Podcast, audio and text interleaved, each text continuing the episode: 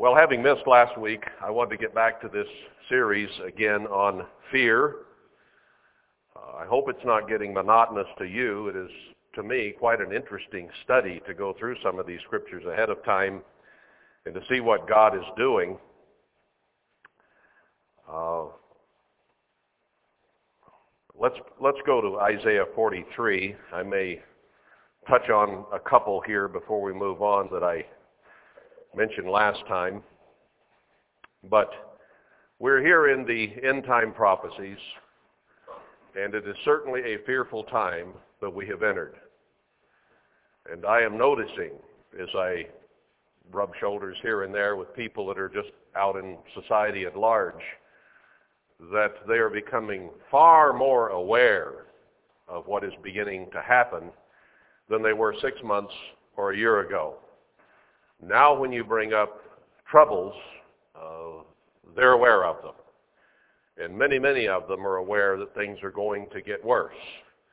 There are still those looking through rose-colored glasses that think, well, this thing's going to turn around soon and everything will be hunky-dory again and we can make money and go on as we have.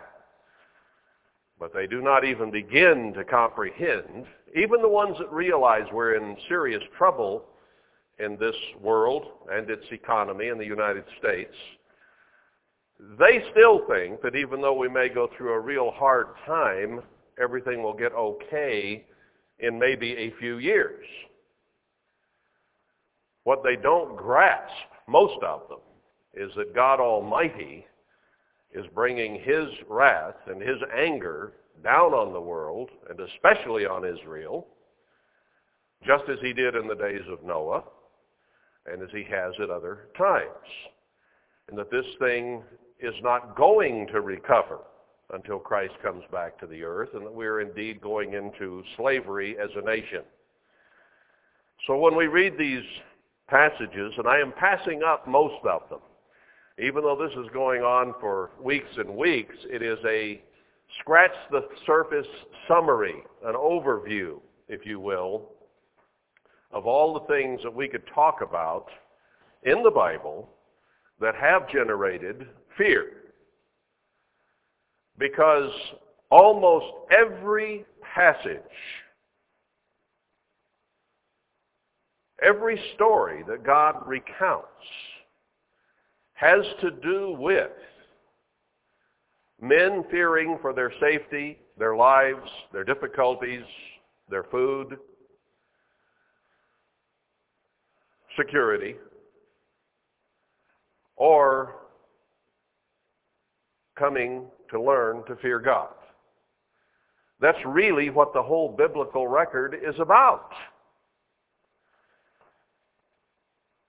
Now, it is interesting that as God brings fear down upon this world, when He is creating all kinds of things that would make for fear, and His object is to scare the world to the point of repentance. And that takes a lot of fear. At the same time, He's instructing us not to be afraid. It seems that no matter where we are in history, and we happen to be here in the latter days at the end, God has always asked His people to go exactly the opposite direction the world is headed. So while He is in the process of creating terror for the inhabitants of this earth, He is telling us, don't be afraid. And He knows better than we do how horrible it is going to have to get to make people fear the way He wants them to fear. Let's pick it up again in Isaiah forty-three. But now thus says the Eternal that created you, O Jacob. And remember, He's talking to us here. He has to be uh, as spiritual Jacob, because He's telling us not to fear, whereas all the scriptures, all the prophecies are telling Israel and Jacob, Jacob is Israel, that you'd better fear because I'm bringing the whole world down upon you and taking you into captivity. So it would be uh, a contradiction for God to tell physical Jacob not to fear. So the only ones who might be really paying attention to God would be spiritual Jacob or Israel, and that would be us and others who understand God's plan on the earth.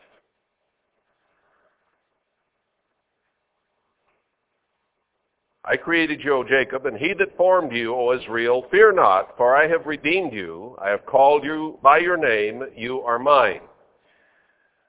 Now, in one sense, this could apply to physical Israel, in that God does say in other scriptures that he will not kill them entirely, but that he will save a ten percent remnant of physical Israel to go into the millennium.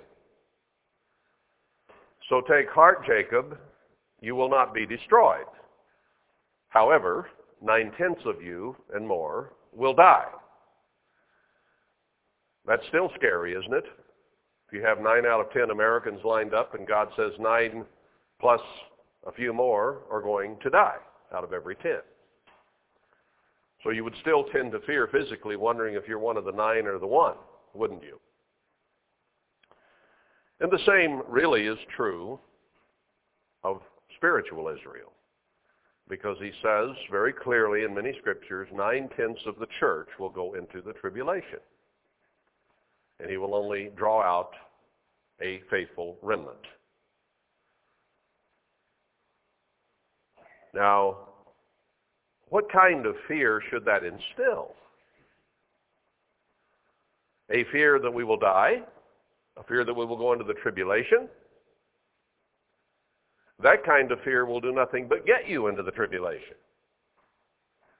The kind of fear we need to come to have right now is the fear of our Father in heaven, the awe of him that stimulates obedience, righteousness, holiness, and then makes him feel like accounting us worthy to escape all these things that are coming.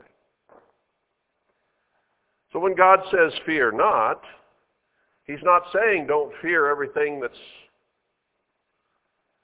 he's saying fear me, not everything that's coming down around you. A healthy fear, a fear that will actually accomplish something for you. A fear that will cause you to do the things that would save you. Not a paralyzing fear where you say, oh, it's too much, I can't do it. Just give up. Because that will get you killed.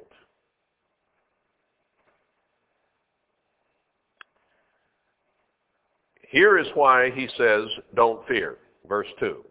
When you pass through the waters, I will be with you. And through the rivers, they shall not overflow you. When you walk through the fire, you shall not be burned, neither shall the flame kindle upon you. We're going to see some examples of people who did just that shortly, uh, and God did take care of them. Wonder of wonders. Against every physical law there is, God was able to suspend some things and cause them to live and not even be scorched. Do you believe that? Here is a prophecy of it. And the account of that, that we'll get to shortly, is in a very much end-time book that was even sealed to the end. So it is a message in that particular book that was written, if anyone was, specifically for us now. Okay? It's not just ancient history. But we'll get there in due course. Verse three, for I am the eternal your God, the Holy One of Israel, your Savior. I gave Egypt for your ransom, Ethiopia and Seba for you. Egypt was destroyed at the Red Sea. Since you were precious in my sight, you have been honorable, and I have loved you. Therefore I will I give men for you, and people for your life. I will kill people in order to preserve you.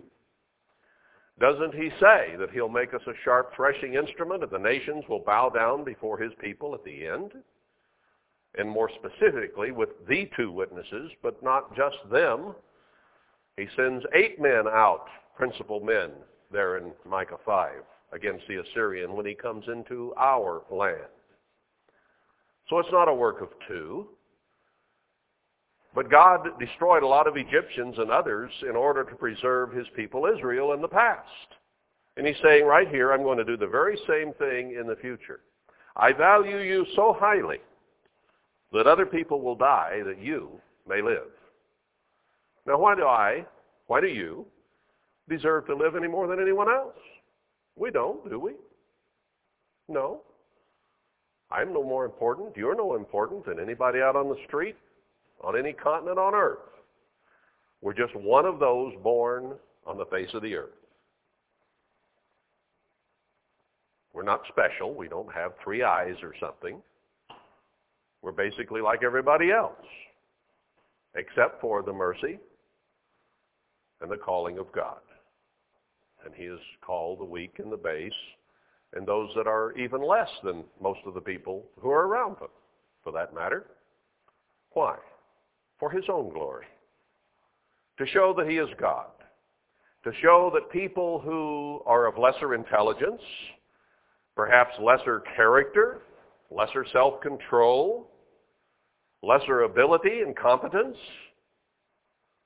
can confound the intelligent, the wise, the educated of the world by what we accomplish through his Spirit. This whole thing is about God. It's not about you and me. It's about God and having the world understand who he is. Verse five, fear not, for I am with you. I will bring your seed from the east and gather you from the west. I will say to the north, give up, and to the south, keep not back. Bring my sons from far and my daughters from the ends of the earth. Even as God is scattering the church, and even as he is about to diminish Israel and send them into captivity and scatter them, he is going to be gathering a small remnant together. So here again we see that while the world is going one direction and God is tearing it apart, at the same time he's going to begin to gather a small remnant. So again, God's people are going to be marching the opposite direction of the rest of the world. He always has us in opposition to what is going on. We are always, traditionally have been and will be, the adversary. What happened when Christ was born? Herod said, kill all the babies, the males. Let's be sure we get that one, who is rumored to be set up as king of Israel because he didn't want it stepping on his job. So Christ was the adversary from the moment he was born. Herod wanted to be sure. So what did he take them? Two, three years of age, he killed them, even though Christ had only been born a short while, but he wanted to be sure. A lot of babies died for this opportunity for Christ to live. And he said he'll do the same for you and me. He'll kill others that we might live. So he says, don't fear, don't worry about it. I will take care of you.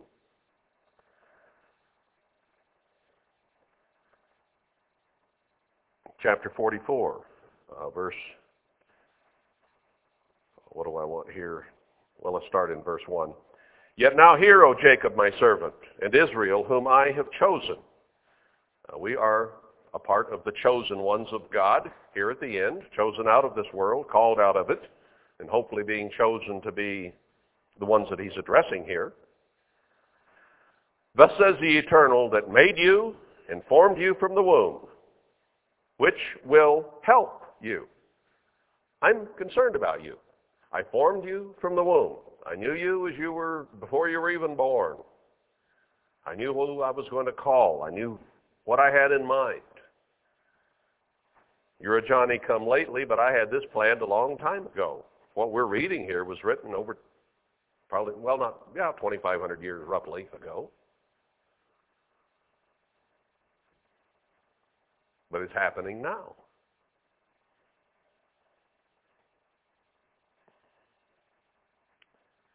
Fear not, O Jacob, my servant, and you, Israel, whom I have chosen. I did read these last time I spoke, but I, I want to set the tone here a little bit again. Verse eight, fear you not, neither be afraid. Have not I told you from that time, and have declared it? You are even my witnesses. Is there a God beside me? Yes, there is no God. I know not any. What he's declaring there is that most of the world does not recognize who God is. And he's saying that his people, and I think that's kind of the way I ended that last sermon, his people are here and being called out to show that he is God.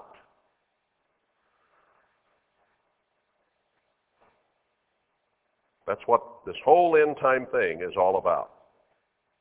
Chapter fifty-one.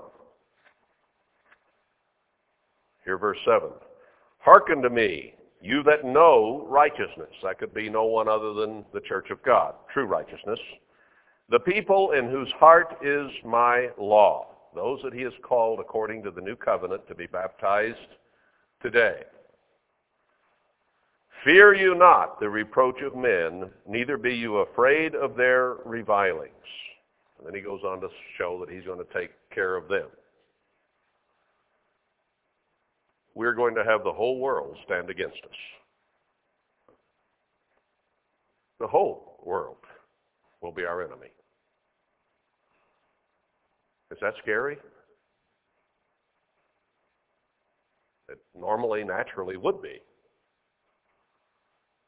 Not just our enemy, but our sworn, avowed enemy that it intends to kill every last one of us. That is their goal and their purpose, to wipe out any vestige, any witness that Almighty God is God. Do you realize that we are being put in the same position as Daniel, as Shadrach, Meshach, and Abednego?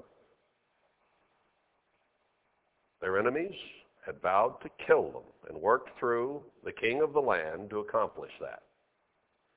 And we're headed for the very, very same scenario.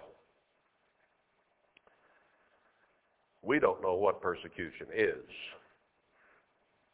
We've seen a little persecution in worldwide by the world. We see a little bit here and there from our friends and our relatives, whatever, snide comments or put-downs or whatever. But it's not anything like this. This is nasty stuff we're talking about. Let's go to fifty-four, verse four. Now this is the time of renewal. Uh, verse two, he says, enlarge the place of your tent, let them stretch forth the curtains of your habitations. In other words, a time of growth.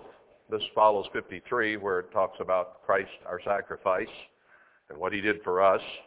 And then he goes into this chapter showing how he is going to enlarge his remnant.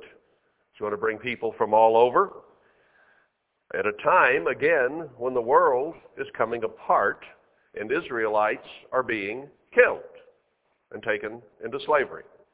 And yet he's going to bring his spiritual Israelites from around the world and whatever countries they may be in and bring them together to be a light on a hill that will shine in the world's eyes in a way that they will not like. Have you ever been in bed asleep or nearly asleep or whatever, and somebody came in and flipped the light on? Irritating, isn't it? You wish you could reach the light switch without getting up and flip it off. And maybe even more so, you wish you could reach them and flip them off. That, that expression didn't come out quite right, but I mean, hit them, whatever. We are going to be set up as a light shining in the eyes of the world. And they will not like it. They'll want it shut off. But as the world comes apart, we come together in opposition to what they're doing. Anyway, he says in verse four, "Fear not, for you shall not be ashamed, neither be you confounded, for you shall not be put to shame. For you shall forget the shame of your youth, and shall not remember the reproach of your widowhood anymore." The church has fallen apart. It has become a byword. Remember Worldwide Church of God? Yeah, what happened to them? Remember Herbert Armstrong, Garner Ted Armstrong? Yeah, what happened to them? You guys kind of fell apart, didn't you? You don't amount to anything. It's kind of a shameful, embarrassing situation. Well, you know, we're the only ones that have the truth. Yeah, it, it appears that way. Really appears God's blessing you folks. Where are you now? Who are you? What are you doing? Yeah, right. Yeah, you're you're you're the faithful chosen of God. Mm-hmm. When pigs fly. So we're of no reputation. He says, don't worry about it. I will take care of it, and you will be ashamed no longer. Verse seventeen, "No weapon that is formed against you shall prosper." Anything that they make bigger and better to shoot you down with will prosper. "And every tongue that shall rise against you in judgment you shall condemn. This is the heritage of the servants of the Eternal, and their righteousness is of me, says the Eternal." You know what this is setting us up for? This is setting us up to have faith in God, to trust Him implicitly. When the world is coming apart and people are being killed right and left, and the earth's population is being reduced by more than ninety percent. God is telling us, follow me, obey me, and nothing will happen to you. Did you ever try spitting into the wind? How well did it work? You usually got something on you. Now, when the whole world is going down, and God has predicted it, saying, I will be saved out of it, is pretty much akin to spitting into the wind. Unless someone you know can control the wind and the spit. Crude analogy, but we've all been there.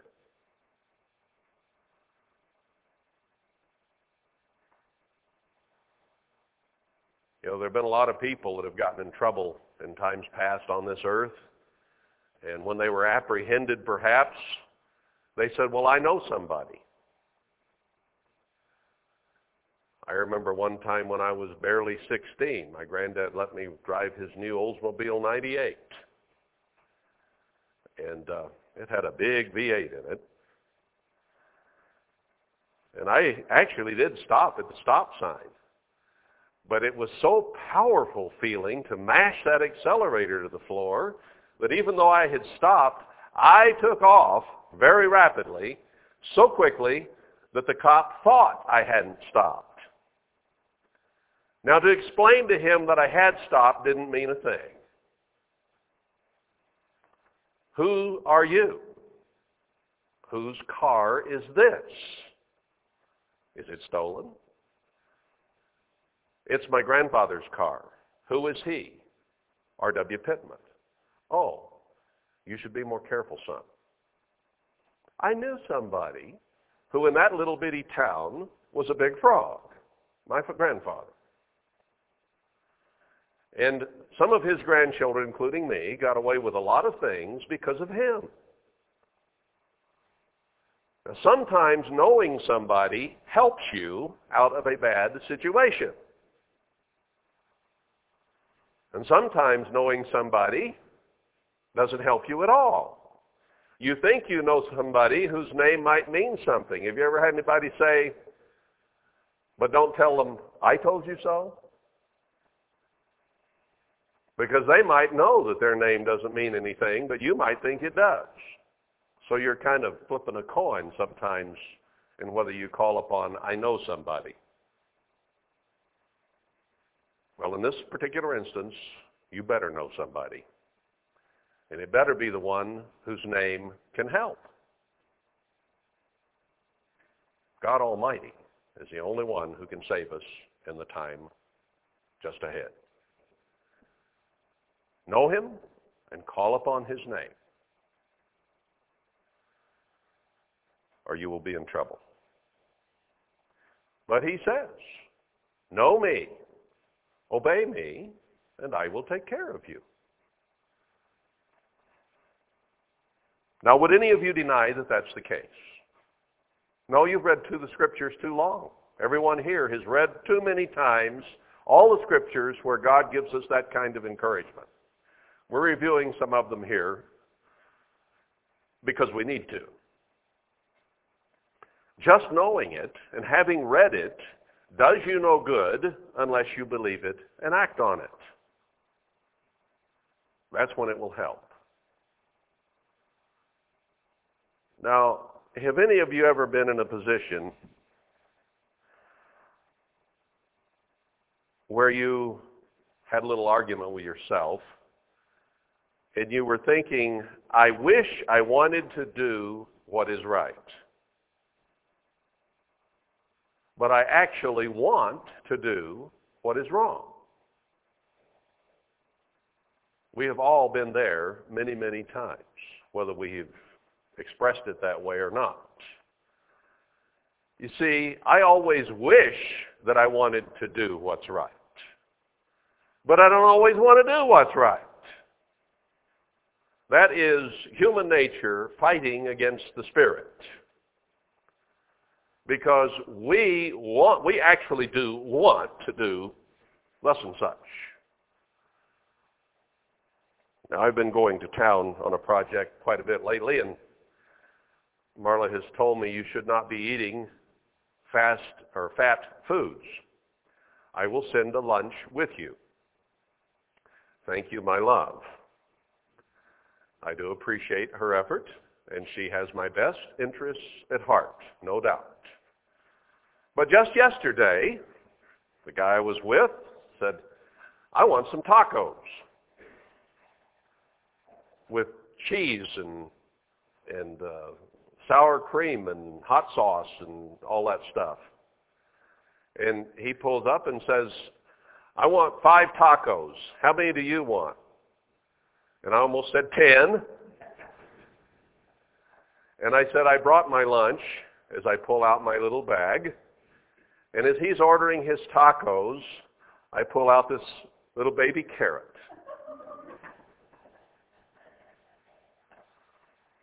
Now, I wished I wanted to eat carrots, but truly, I actually wanted to eat tacos.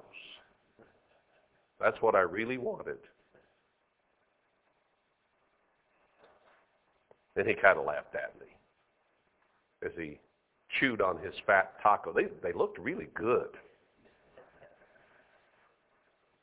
I didn't actually want to do what was right. I really wanted to do what was wrong. For me, not that it's wrong to eat taco, but it wasn't good for me at that time and probably won't be for a while. Now, I tell that story because I won. I will not tell you the times I have not won. We want good examples, don't we? Because sometimes we don't win, do we? We actually want to do something wrong, and sometimes we do the wrong. Like Paul said, man, I wish I wanted to do what was right, and I wish I had of, but I didn't. Things I want to do, I don't do, and the things I don't want to do, I wind up doing. And that is the fight. But we have to have trust and faith in God that if we go ahead and actually go against our nature and do what we should do, things will turn out right. And that all these things that are coming on the world will not come upon us. He makes that promise to us. Chapter fifty-nine. And here about verse nineteen.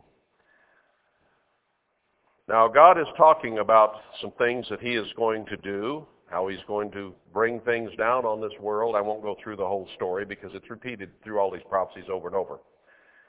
But let's get to the crux of the matter, verse nineteen. So shall they fear the name of the Eternal from the west, and his glory from the rising of the sun. When the enemy shall come in like a flood, the Spirit of the Eternal shall lift up a standard against them. God is going to bring such havoc on the world that they'll fear all the way around the earth, the whole path of the sun. And he's going to set up a standard, a banner, a power against them. And guess who it's going to be? It's going to be us.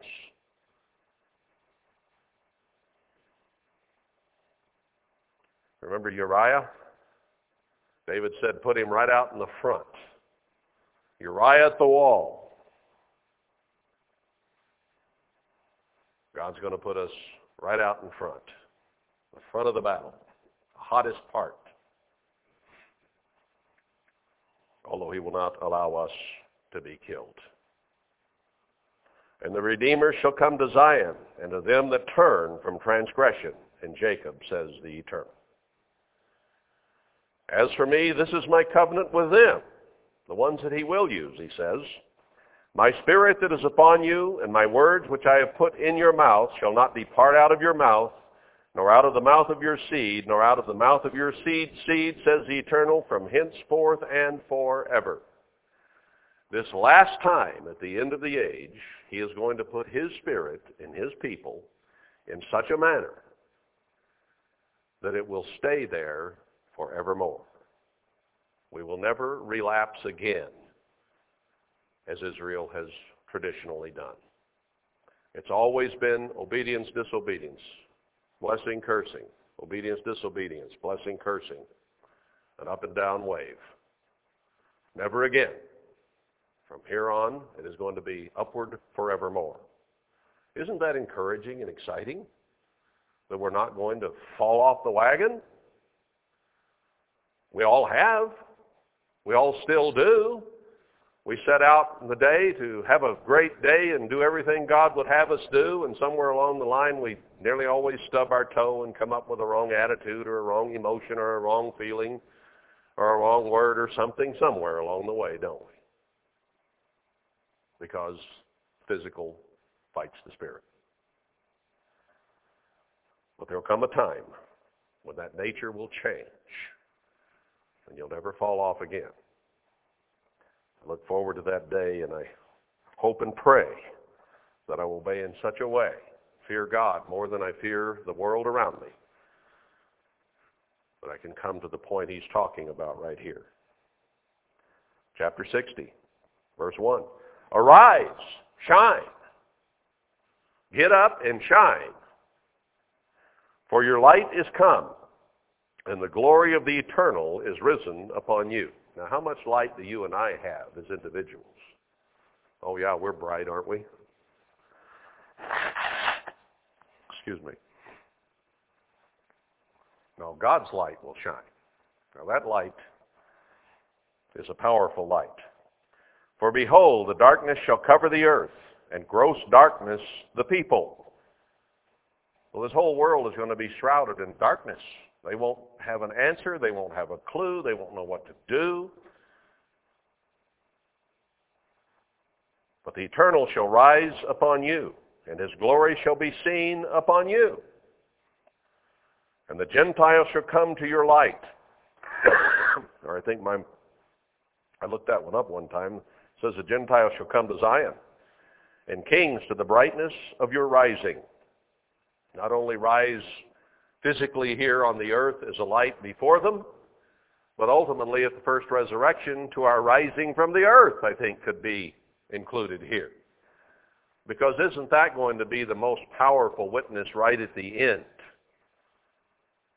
when Christ comes in a blaze of glory and his people rise to meet him in the air?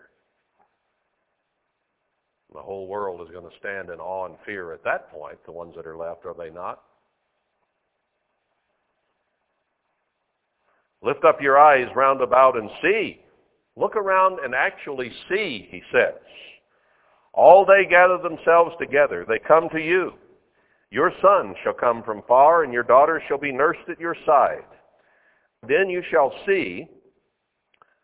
The world's in darkness. They can't see, but we will see.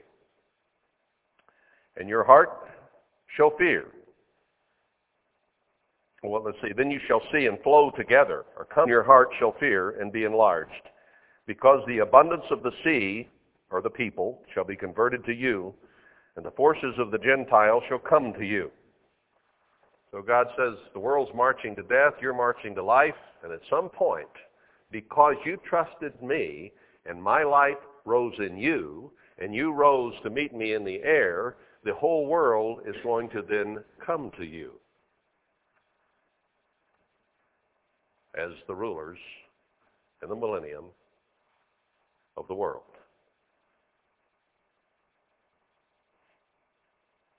Sometimes I get so frustrated when I see the evil, the fraud, the lying, the cheating that goes on in this world, and the hurt that comes on people. And I feel so helpless. There's not a thing I can do about it. It just is. And yet God said, if you will march against the world and come my way, I'm going to put you in a position of rulership, and you can do something about it. Now you say, I'm not prepared to be a king and a ruler. How can I be that? It's really quite simple. If you will learn to fear God and keep his ways, you know. You've been there and done that. And you will be experienced and know how to help others do what you have accomplished.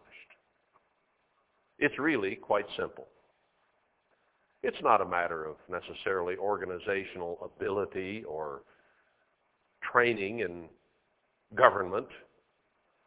Learning God's way is training in government. Learning to govern yourself, your hands, your feet, your eyes, your mouth, is training to be a king. Because if you learn to control your body, all of it, in this life, you'll be ready to teach others how to control theirs. Because isn't that what really is at the basis of the problems in the world? From the top to the bottom, God says this society's sick from the head to the foot. Whether they be high respected government officials, they still lie and cheat and steal. And if they're just blue collar laborers on the minimum wage level, they do the exact same thing. You were learning a different way, a better way. And if you go against the pulls of the flesh in this world, and you learn to control yourself from head to foot, then you'll be ready to rule. You will have learned, you will have experienced everything that is necessary. Now, isn't that what Christ, it was said of him? He learned by the things he suffered. He came down and made himself as a man and was tempted in all points like as we are, so that he might understand and be a better high priest and mediator for us before the Father. So by coming here and living absolutely perfectly for thirty-three and a half years, in spite of every temptation that has ever been known to man or woman, he qualified to rule the whole earth because he had perfect self-control. Now he was like you and me. Do we grasp and understand that Christ wished he wanted to do what was right, but he actually wanted to do what was wrong? He had to go through that process. If he didn't go through that emotional process, he has no clue what we go through. The primary difference between him and us is that he never gave in. He did what was actually right in spite of the fact he didn't want to. Nevertheless, Father, not my will, but yours be done. says it all. Did his heart come up in his throat when they came after him? Was he concerned when he was in that garden? Didn't he ask his disciples, you know, just stay up and pray with me, watch for an hour with me? They weren't getting killed, they just went to sleep. Now, there was a certain amount of anxiety that he had. There is that natural tendency to fear that which is about to happen to you, especially if you know it's coming. But his fear of God and his trust and faith in God overrode all those human emotions and fears that were only natural to him. So he subjugated his own feelings and fears in trust in his Father. And that's all he asks of us. I say that's all. That's a tall order. Will Christ find faith when he returns? That is the question.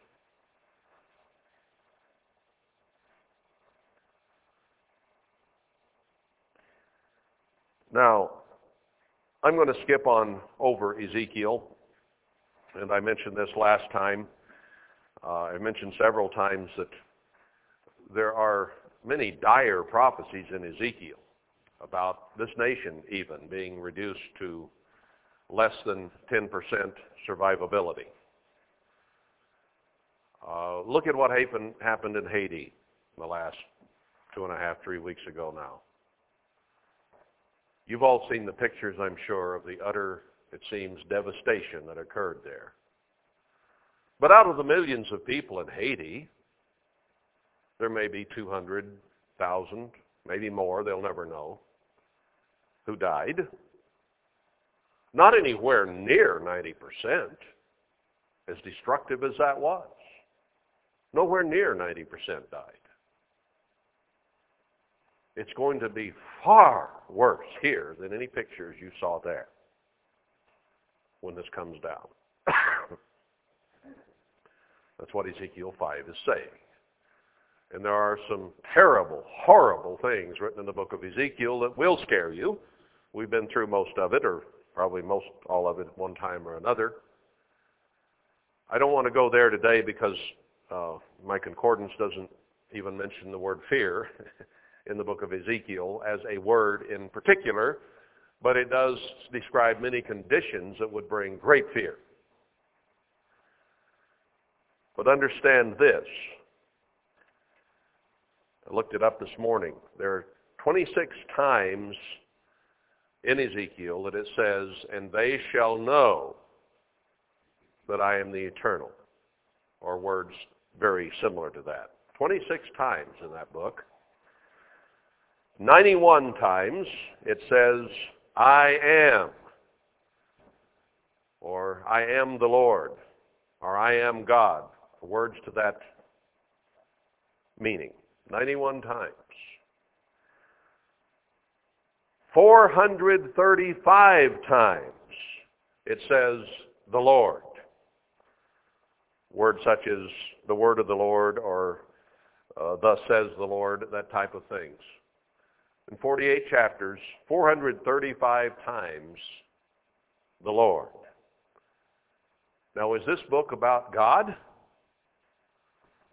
We may have focused on the horrors when we've read that. Most everybody in the church for the last thirty, forty, fifty, sixty years has known Ezekiel five. Herbert Armstrong was preaching that. I remember back in the fifties. As a child, I heard him quote that very passage about how ninety percent of us would die. And then Ezekiel was to take out a few more and throw them into the fire, showing actually over ninety percent or a small remnant, not a full remnant. I remember hearing that from age eight, nine years of age over X C L O and X C G coming out of Mexico. Scared me. My uncle, my parents, family got together every Sabbath and read the latest Time News, U S News magazine about looking for signs that this was coming, watching as we called it. It was scary. So we read the scary parts and believed them, didn't we? Did we focus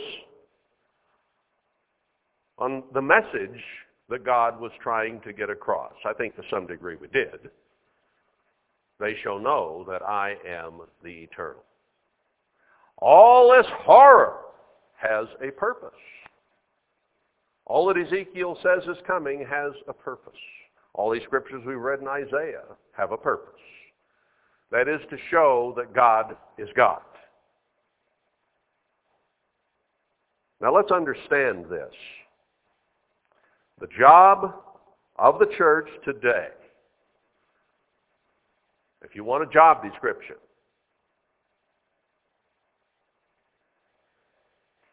there are many who have different ideas of what the job of the Church of God is today. Some say it's to prove that Herbert Armstrong was a man of God. Some say it's to prove that Herbert Armstrong is not a man of God. Some say it's to make booklets and have a nice social club on the Sabbath. There are a lot of different things that people would say the responsibility, the calling, the job of the church is today, except the correct one.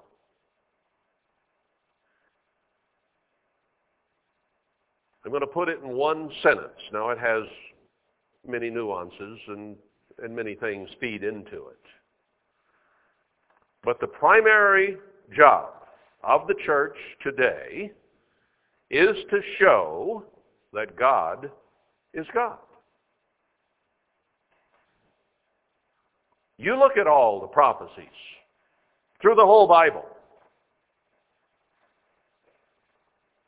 You look at the ones about the end time, and they all come to focus right here at the end. They all have, if they may have been fulfilled once or twice or three times or four in the past, but the focus is on now.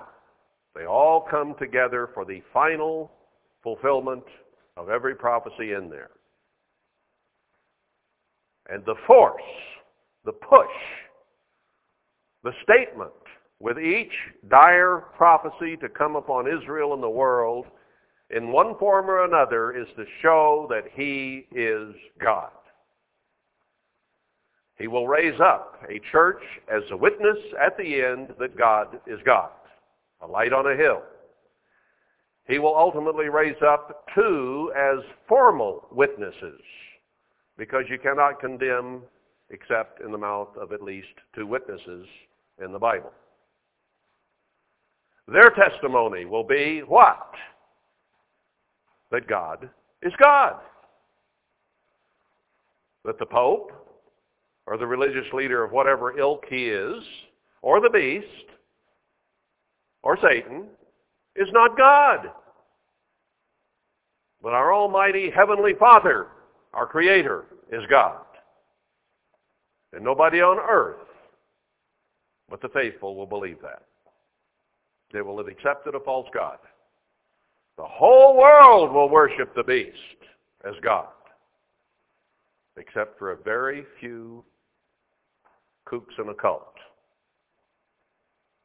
that needs to be destroyed, because they're the only voice on the face of the earth that doesn't believe that the beast and the false prophet are God.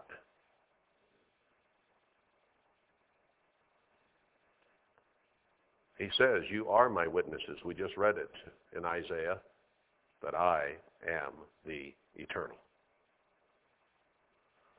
Now, whatever form it might take, in terms of getting the word out, or example in the way that we live,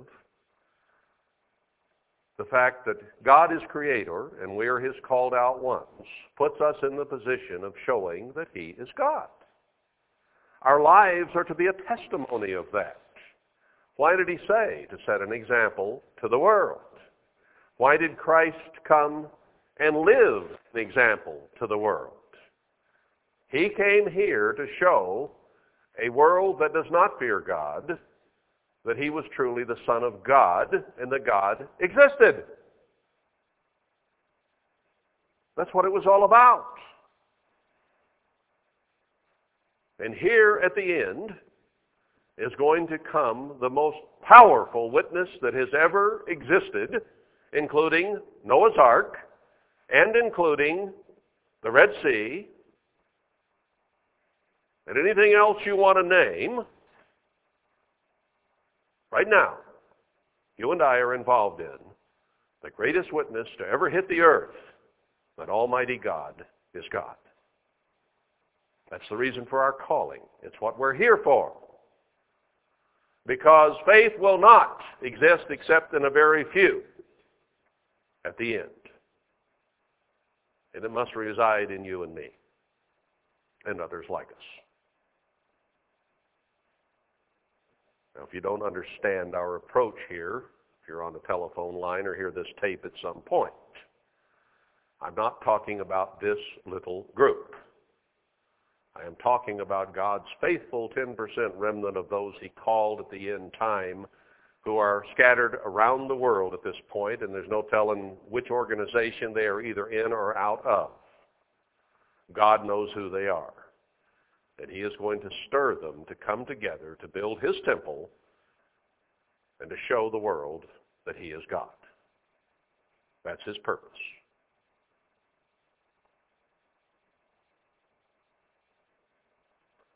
I don't need to go out to everyone I see in society and say, you know, we're the only ones that really know who God is, and you worship a false God. There may come a time for that. I think there will. But right now, wherever we go, wherever we rub elbows in the world, when we depart the scene, whether it's at the checkout station or at the market or wherever,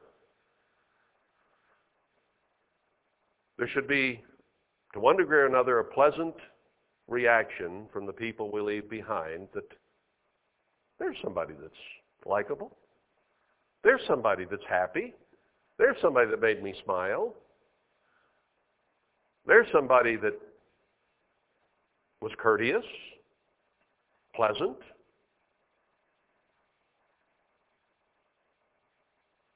Instead of bah humbug, you ever get a little irritated in line to check out?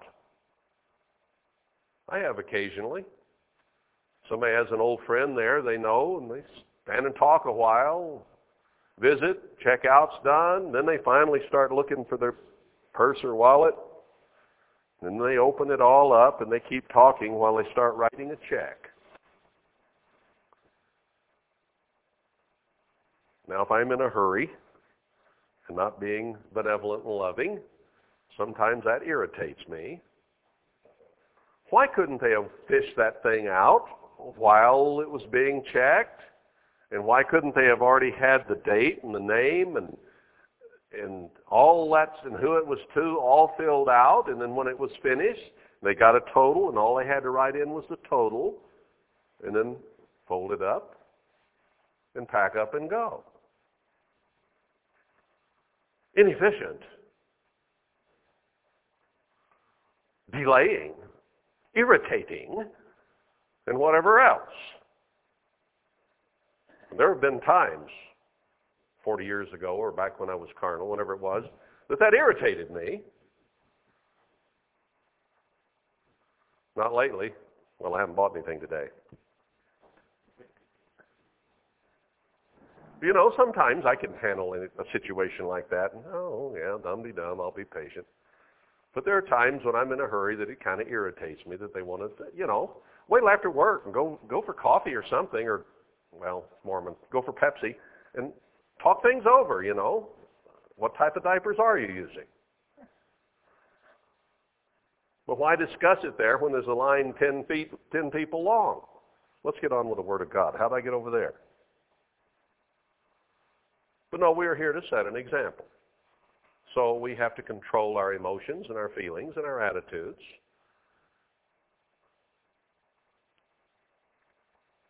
Maybe ask them pleasantly. I, you know, some we're, we're in a hurry here. Would, would you mind writing a little faster? That, nah, never mind. It doesn't work.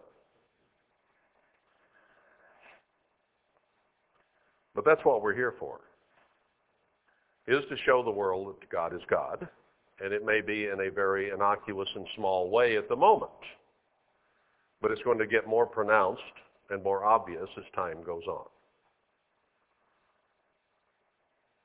There's someone that I've been working with recently that always, well, gives my name when they introduce me and say, well, listen, these are those people out in cane beds with the Church of God. Always says that every time I'm introduced. And you know what puts pressure on me? I just assumed he didn't mention the Church of God. Because if they say, these people were the Church of God, I know that in, and in most people cases it's Mormons they're introducing me to, I know they're going to think, yeah, what's that? And who cares? And also, it puts pressure on you to represent the Church of God properly. And since I am against most churchianity, Christianity they call it, I don't want to be categorized with those. And it really irritates me when they say, well, he's the preacher. Because I think that they're going to think of these soft men of the cloth. And I don't want to be categorized that way.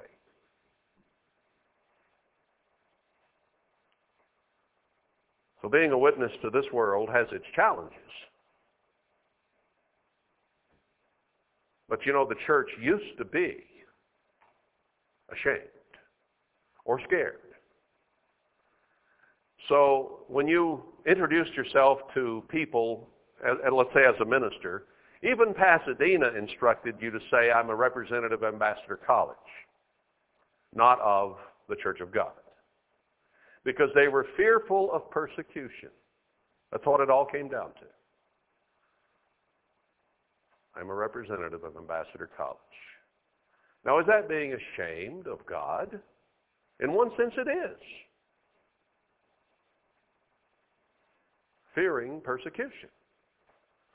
Now, we're entering a time when real persecution is about to come, but we thought back then, if things were going to wrap up as quickly as some thought they would, we thought then that persecution would become heavy, so we were trying to hide from it. Is that what Daniel did? Oh, they want to kill me. I guess I better go say my prayers quietly somewhere where they can't see me. But he'd already established the habit of praying toward Jerusalem through an open window where he could be seen. Now, had he changed that, it would not have been good. So instead of cowering in fear, Daniel said, I'm going to keep doing just what I've been doing, and if they don't like it, that's too bad. I am a representative of God Almighty, was his approach. And I'm not going to shrink back from that. Now, was he persecuted? Yes. But he didn't try to hide.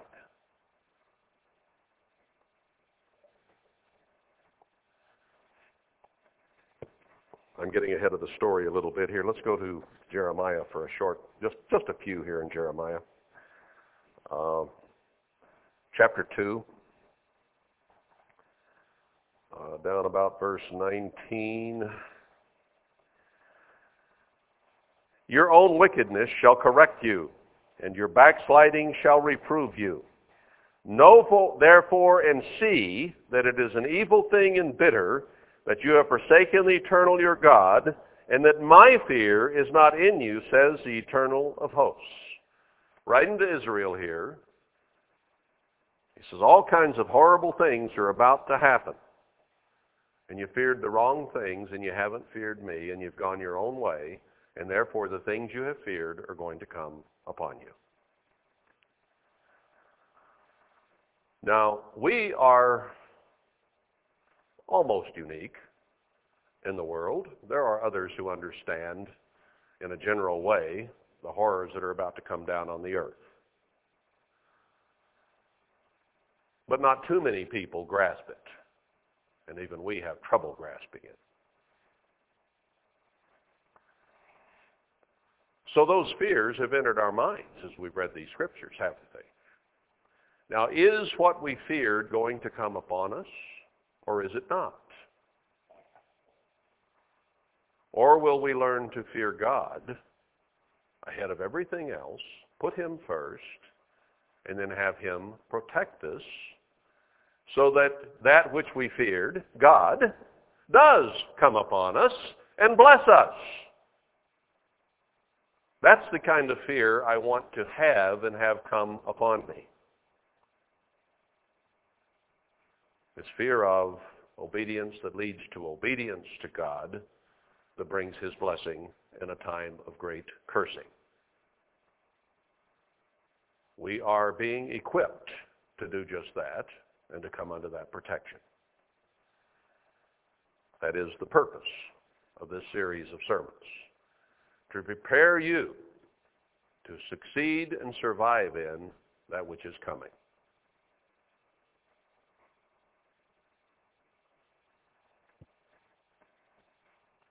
Some will. Chapter five. Hear verse twenty-one. Hear now this, O foolish people, and without understanding, which I have eyes and see not, which have ears and hear not. Fear you not me, says the Eternal? Will you not tremble at my presence, which have placed the sand for the bound of the sea by a perpetual degree, that it cannot pass it? And though the waves thereof toss themselves, yet they cannot prevail. Though they roar, yet can they not pass over it.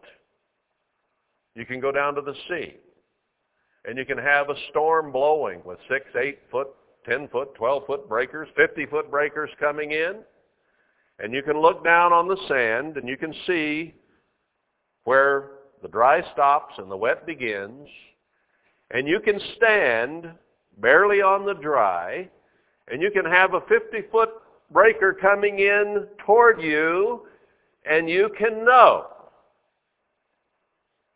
that it's not going to hurt you because you're standing back where it's dry. Now it'll change, the line will change a little bit with the tide, but the point is, God has set a boundary. He created the sea, and he created the beach, and he created the rules that control it. You can trust God. You need to fear him who is able to make this universe and this earth and the waves of the sea. Now, there are times when tsunamis hit, but those are unusual times when the normal boundaries are removed because of some other physical phenomenon that God has also created as possible and sometimes causes to happen. It is only by his decree and by the natural laws that he has set that earthquakes might occur that would change where the waves come to. But he's speaking here in normal terms of when you visit the ocean, normally speaking, there is a boundary that it does not go above. Fear him. But this people has a revolting and a rebellious heart. They are revolted and gone. Neither say they in their heart, let us now fear the Eternal our God that gives rain, both the former and the latter in his season. He reserves to us the appointed weeks of the harvest. Very few will put their lives and their harvest, their wealth, their lives in the hands of God, who created the heavens and the earth. For mankind to trust God with his life is very, very unusual. You can be very unusual. See how you can qualify to rule the world? You can simply trust God with your life. And that qualifies you. Because it means that you will do the things he says so that that trust will be honored and answered in blessing. That's all it takes to be qualified to rule the earth. There's much detail that can be added to that, but that's the bottom line. Chapter six, verse twenty-five. Well, let's see, verse twenty-four. We've heard the fame thereof. Our hands wax feeble. Uh, anguish takes hold of us, and pain as of a woman in travail. That's a scary time, isn't it, girls? When you feel that first pain, and you know the baby is going to be here pretty quick, and there's going to be an awful lot of pain and hurt between the time of that first pain and when you're holding a baby in your arms. It's a time of fear, especially the first time, and anguish and frustration. And you don't know for sure the first time what's coming and how bad it's going to be. You've heard stories, but now it's you. And I'd say God says it's kind of the way the world's going to be when it gets down to this point.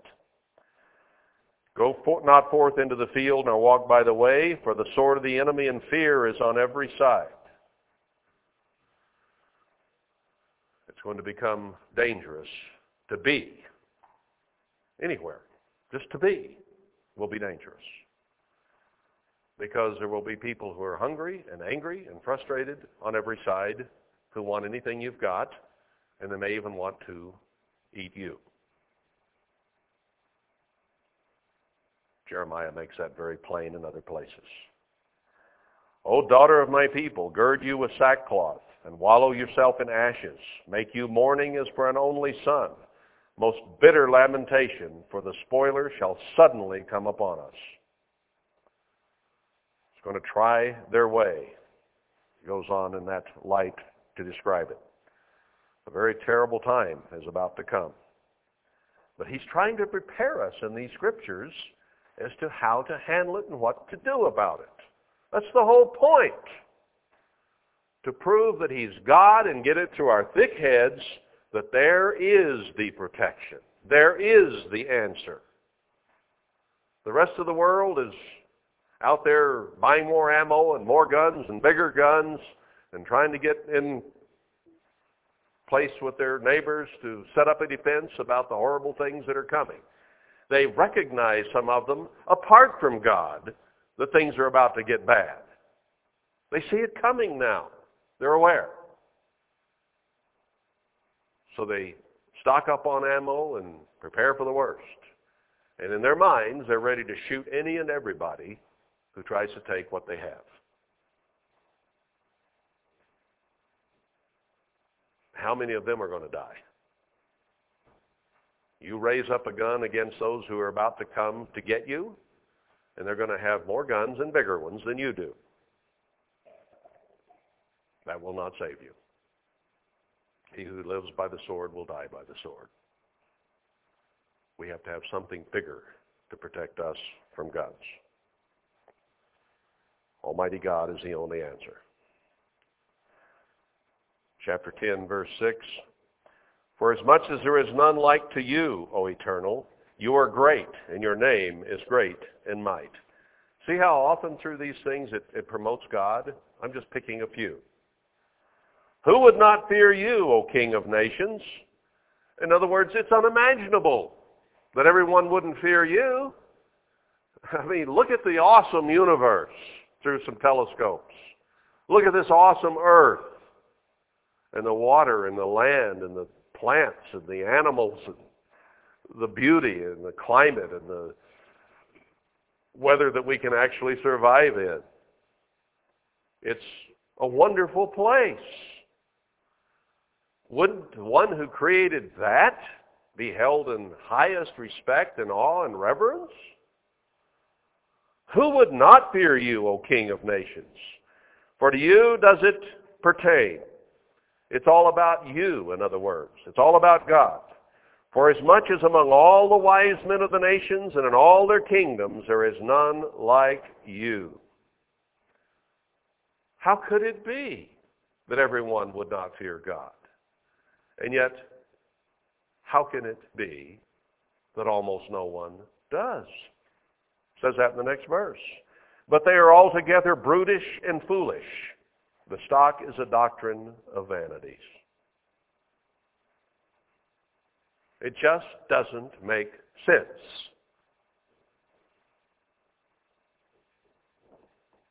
But that's the way it is.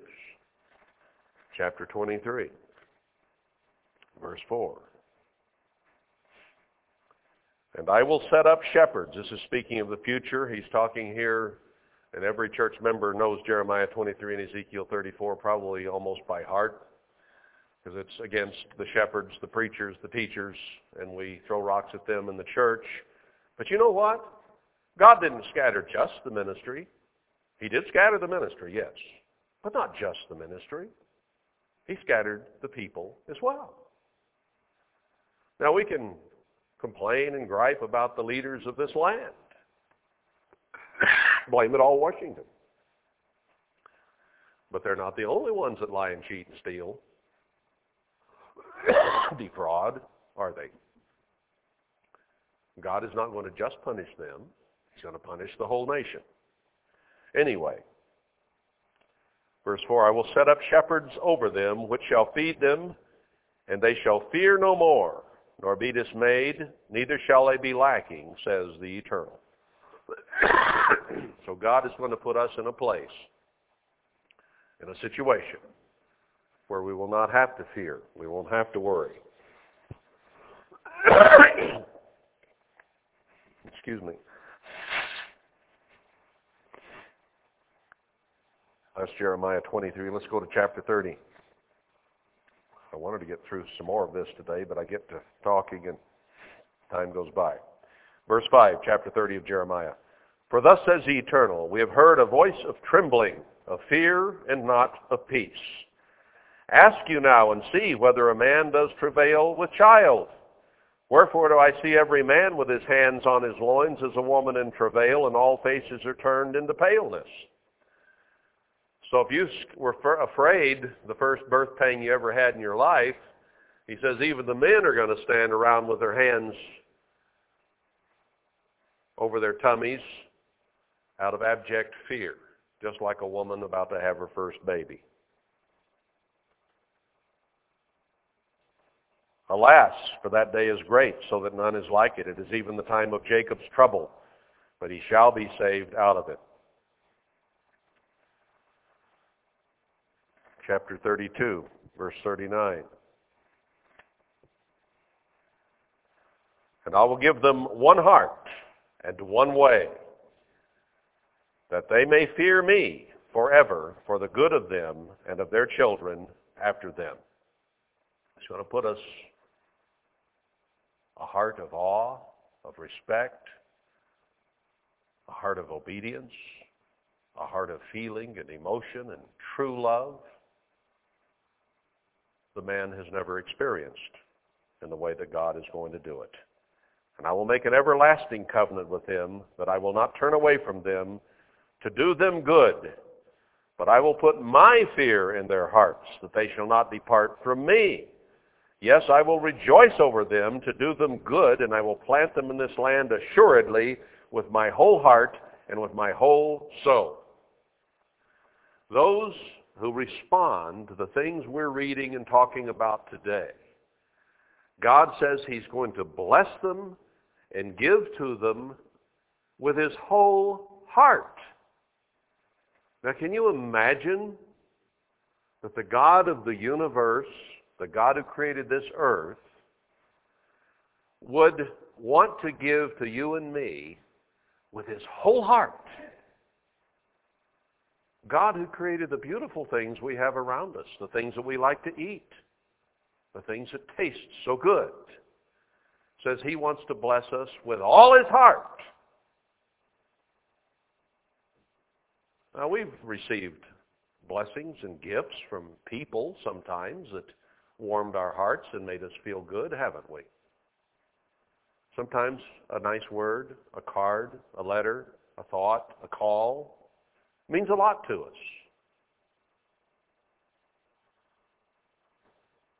Compare that to God saying, I will bless you with my whole heart. Boy, he's got a big one. I, I, I want to be there. I don't want to miss that. Do you? Let's, let's determine. Let's set ourselves.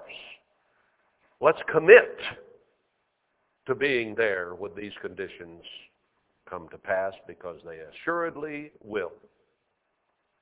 God has promised it on his word, his life, the very fact that he is God. Wrote it in here, and it cannot fail. And I don't want to fail to be there to get my part of it and share it with others. Verse nine, and it shall be to me a name of joy, a praise, and an honor before all the nations of the earth, which they shall hear all the good that I do to them.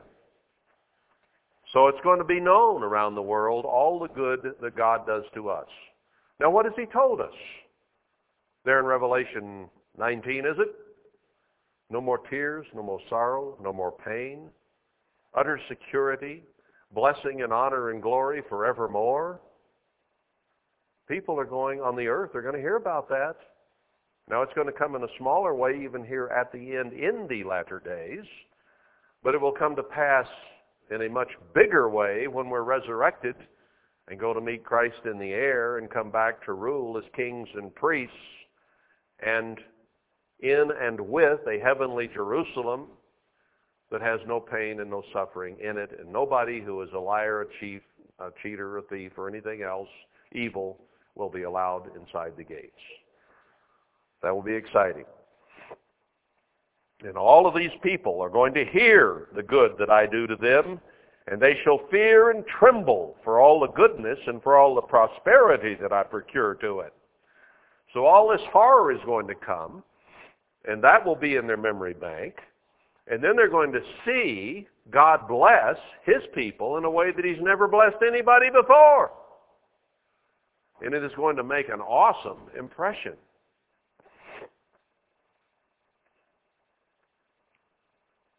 We use the word awesome quite lightly.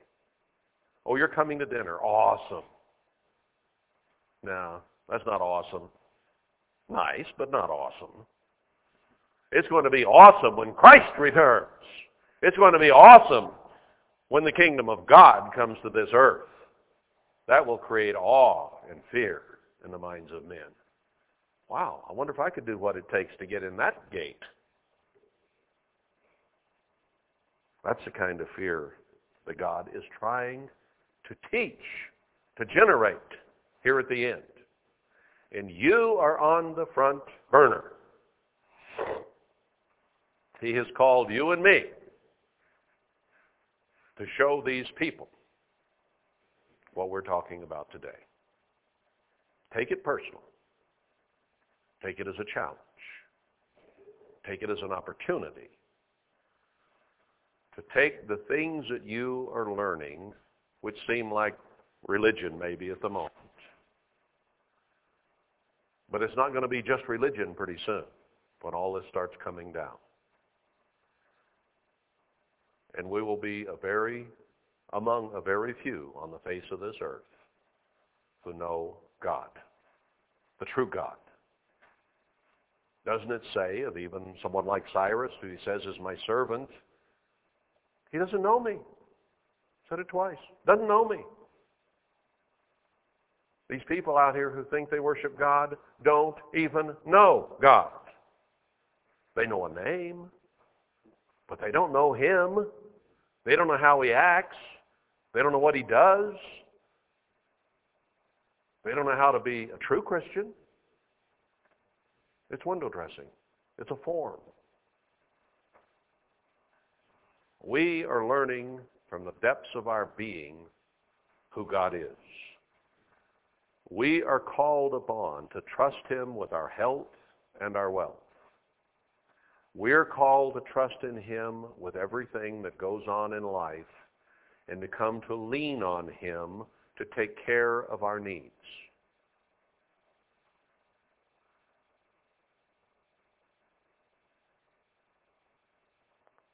We have an opportunity to do that now when things aren't too bad. Space to repent and to turn. And then all hell is going to break loose on this earth before men even begin to wake up to who God is. And it's what it's going to take before they say, now I know who the eternal is. Isn't that the way it's come to Pharaoh? Isn't that the way it's come to Nebuchadnezzar and the various ones who were elbow to elbow with God's people in the past? When Nebuchadnezzar said, Daniel's God is the real God.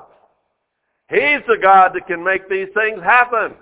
You people need to honor and revere Daniel's God. He never said, my God, did he? Never repented, never accepted and worshiped that God, but he did finally admit who he was. And this world is going to admit, ultimately, who God is. They will know it. But it's going to take an awful lot of pain and grief and suffering before that happens. Now's the time for you and me to get to know God. Now is the time, even in the little things, brethren, to trust God. If you were faithful in little, you will be faithful in much. We worry about, well, could I stand under those circumstances? You can know if you would stand under those circumstances by the way you stand today. Stand up for God now in every way in your life. Trust him. Believe him. He says, cast your cares upon me because I care for you. Every one of the hairs of your head is numbered. Not one sparrow falls to the earth that I don't know about it. God is a micromanager. He knows everything that goes on. He knows every trial, every trouble, every tribulation, every difficulty that you face. He knows every pain, every difficulty, every distress, every disease that you have. He is very aware of everything in your life, especially you. He knows it all. He knows your inner thoughts. He knows your attitudes, the good and the bad. There's not a thing that goes through your head that God is not aware of. That's scary.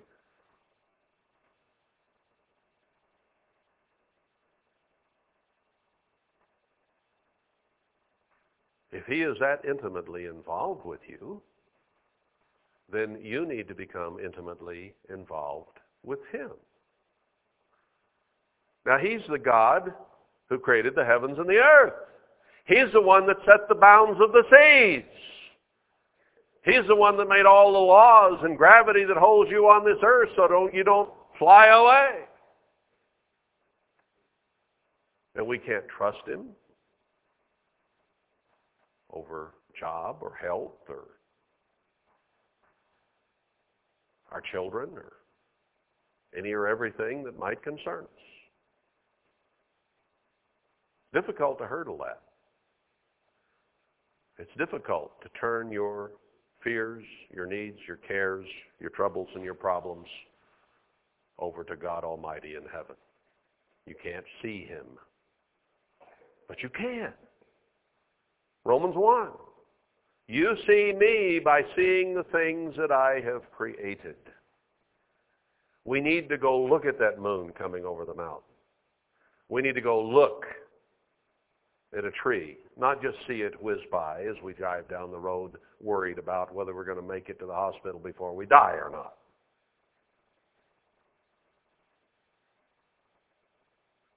We need to see God and the incredible things of his creation. Even our bodies are fearfully and wonderfully made. How do they operate? Instead of focusing on the one who made them, so that they do operate and could design it and put it all together and breathe life into it and cause it to happen,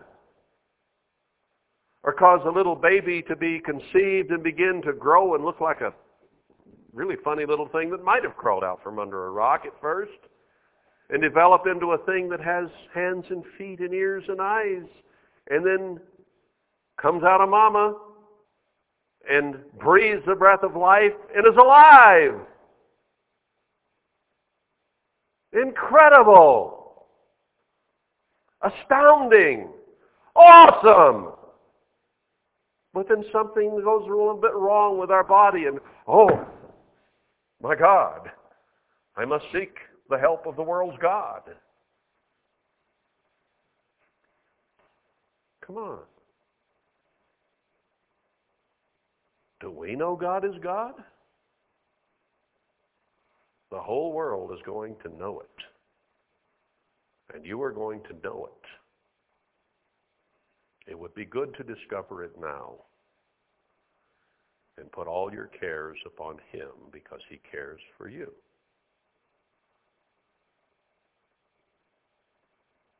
What we are studying, what we are looking at here is vital.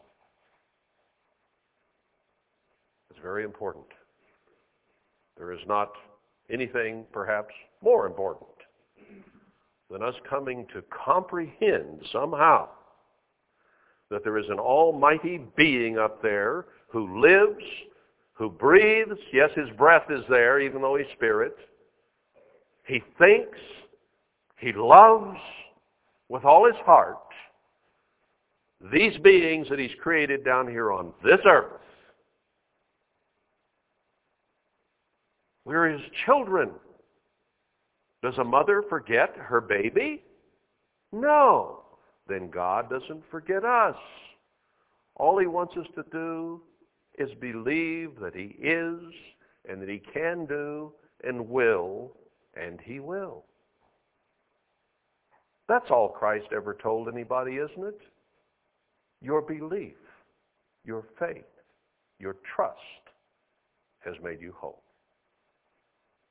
If you want to be whole, trust, believe, fear, stand in awe of Almighty God.